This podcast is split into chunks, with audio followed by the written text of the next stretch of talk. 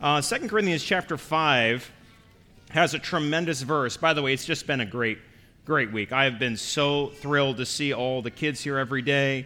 Thank you to everybody who made it possible. What a wonderful week. This week has all been about the sanctity of human life, the value of a human life, that we are fearfully and wonderfully made in God's image. And that means you're valuable to, to, to God. You're valuable. Uh, you are not just something to be thrown away. You're more than an animal. And the Bible teaches us that we are sinners and we have a need for salvation. Every day, these kids have been taught what it means to have a relationship with God. Because we're made in the image of God, we have been separated from God by sin. The Bible tells us in Isaiah 59 Your iniquities have separated you from your God. Your sins have hidden his face from you, so he will not hear. And so, the verse we're going to look at tonight, one verse, I'm going to put up on the screen here 2 Corinthians 5 21. And it says this For he made him who knew no sin to be sin for us, that we might become the righteousness of God in him.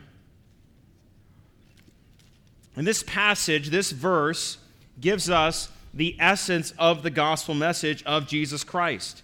The first thing we see is that he made him. God the Father is involved in this, it is the He who did something. We have the Trinity in focus here God the Father, God the Son, God the Spirit. Three persons of the Godhead. And here, the God who is the judge and the king over all, he does something.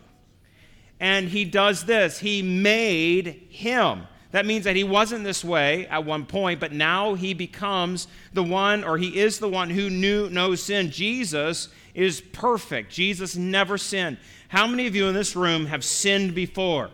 Raise your hand. There you go. Those you didn't raise your hand, you just did. You lied. Ha, I got you. All of us have sinned. And but yet Christ never sinned. Can you imagine live a whole life never sinning?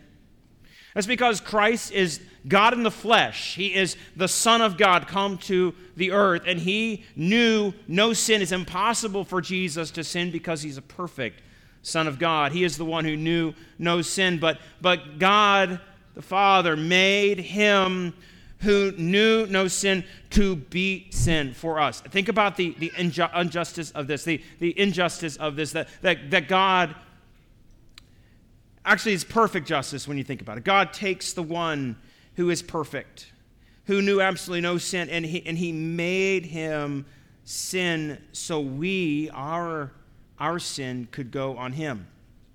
He says that he made him who knew no sin to actually be sin. He, he took our sin, he, he absorbed our sin, he, he dealt with our sin, and the wages of sin is death. And what do you know about what Jesus did on the cross? Christ died on the cross. And so Christ dies on the cross for our sin. He is to be sin. Think about going from no sin to being sin. He is the one who becomes sin, and, and he knew no sin but he became sin for us. This is the picture that Mr. Murphy was drawing here of the thief on the cross who, who his sin went and went on Jesus' shoulders, and Jesus paid for that sin by dying because the wages of sin is death. And, and the death on the cross meant that sin was paid for, and your sin is paid for. He made him who knew no sin to be sin for us. Why? We have this word that. And the word that just means here's the reason why. Here's the purpose why all this happened. Why did God go through this process of making him who knew no sin to be sin for us? Why would he do such a thing? That we might become the righteousness of God in him. The only hope we have as sinners separated from God, as sinners who have no hope, the only hope we have is this that we might become the righteousness of God. We might have the door opened for us. There's a change here in that we are the sinners, we are the guilty, and He is the innocent. Yet, in the exchange that happens here, God tells us that the one who is guilty is declared innocent, and the one who is innocent is declared guilty. And Christ, who knew no sin, became sin for us why? So that you might become, and there's another key word here, the word might. You might become the righteousness of God. There is not a, it's not like you're born into this. You do not become the righteousness of God simply by existing. You must believe in the Lord Jesus Christ. You must be converted. You must be saved. It is not something that just just happens to you passively. You must believe on Christ if you are going to be made the righteousness of God, because no one can stand before an almighty righteous God except Christ, who is also righteous. And when we are in Him, you see those last words here? In Him, by Him, when we are placed in Christ, it's like when God looks at us, He doesn't see us and our weakness and our sinfulness anymore. What He sees is His precious Son, Jesus, whom He accepts. The, the beauty of the gospel is so simple, yet it's so profound. It's so difficult for us as adults to accept because we are prideful people who like to be paid for what we do, who like to be held up for what we do, who like to, who like to be uh, recognized for what we have accomplished. Yet the whole essence of the gospel message is, is that we cannot accomplish anything. It's God who has already accomplished it for us. And when Jesus died on the cross, what he said at the end was, It is finished. He accomplished all that need to be accomplished. The righteousness that we receive is nothing of our own effort or of our own accomplishment, it is because of the work of Jesus on the cross. Many in the world today will say something like, I come to God on my own terms, or everyone has their own way to God, but that cannot be that way. It cannot be because the way has been revealed. Jesus revealed that way when he spoke to his disciples, and he says, I am, Jesus speaking, I am the way, the truth, and the life. Notice carefully, Jesus says, No one comes to the Father except by me, Jesus. You, you cannot come to God your own way. You must come to God in Him. If you were to stand before Almighty God under your own strength and in your own righteousness, you would be blown away by the strength and the power and the holiness of Almighty God. You could not withstand His holiness. The only hope that we have is in the Lord Jesus Christ, which is why the beauty of the gospel is this not about what you can do, it's not about coming to a church and giving lots of money or being an obedient person or being a good person, even obeying the Ten Commandments or being nice to your parents. It's not about that. Those are things that you can do to reflect your love for God, but they do not earn you salvation. The only thing that earns salvation is the precious blood of Jesus that was shed on the cross for your sins and for mine. That is what paid our sin debt. He made him who knew no sins, who never sinned, to be sin for us, that we might become the righteousness of God in Him. The privilege we have, the greatest story ever told, his name is Jesus. He is the only hope we have today. And this is worth celebrating. This is worth rejoicing over. This is worth being excited about because our salvation has been purchased, our salvation has been given to us, and all we must do is receive it. Friend, today, have you ever received the gift, the greatest gift? That's ever been given to you. Some people have that gift given to them, and yet they have not received it. Years ago, I worked, or I, I, was a youth pastor here at the church, and we would take our teens to camp at the Wilds, which is a wonderful summer camp.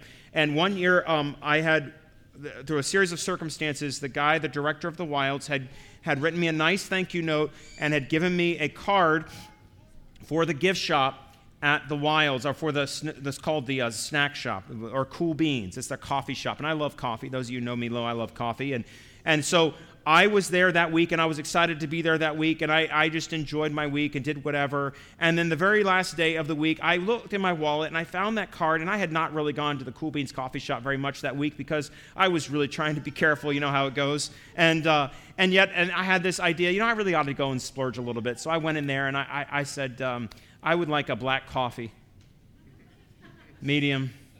And, and, and, that's my splurge right there. And I was so happy to have that black coffee. And I got to the very end, I got to the register, and I said, Oh, yeah, I have this card in my pocket. I pulled it out and I showed it to him.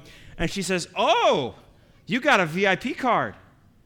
And I said, What's a VIP card?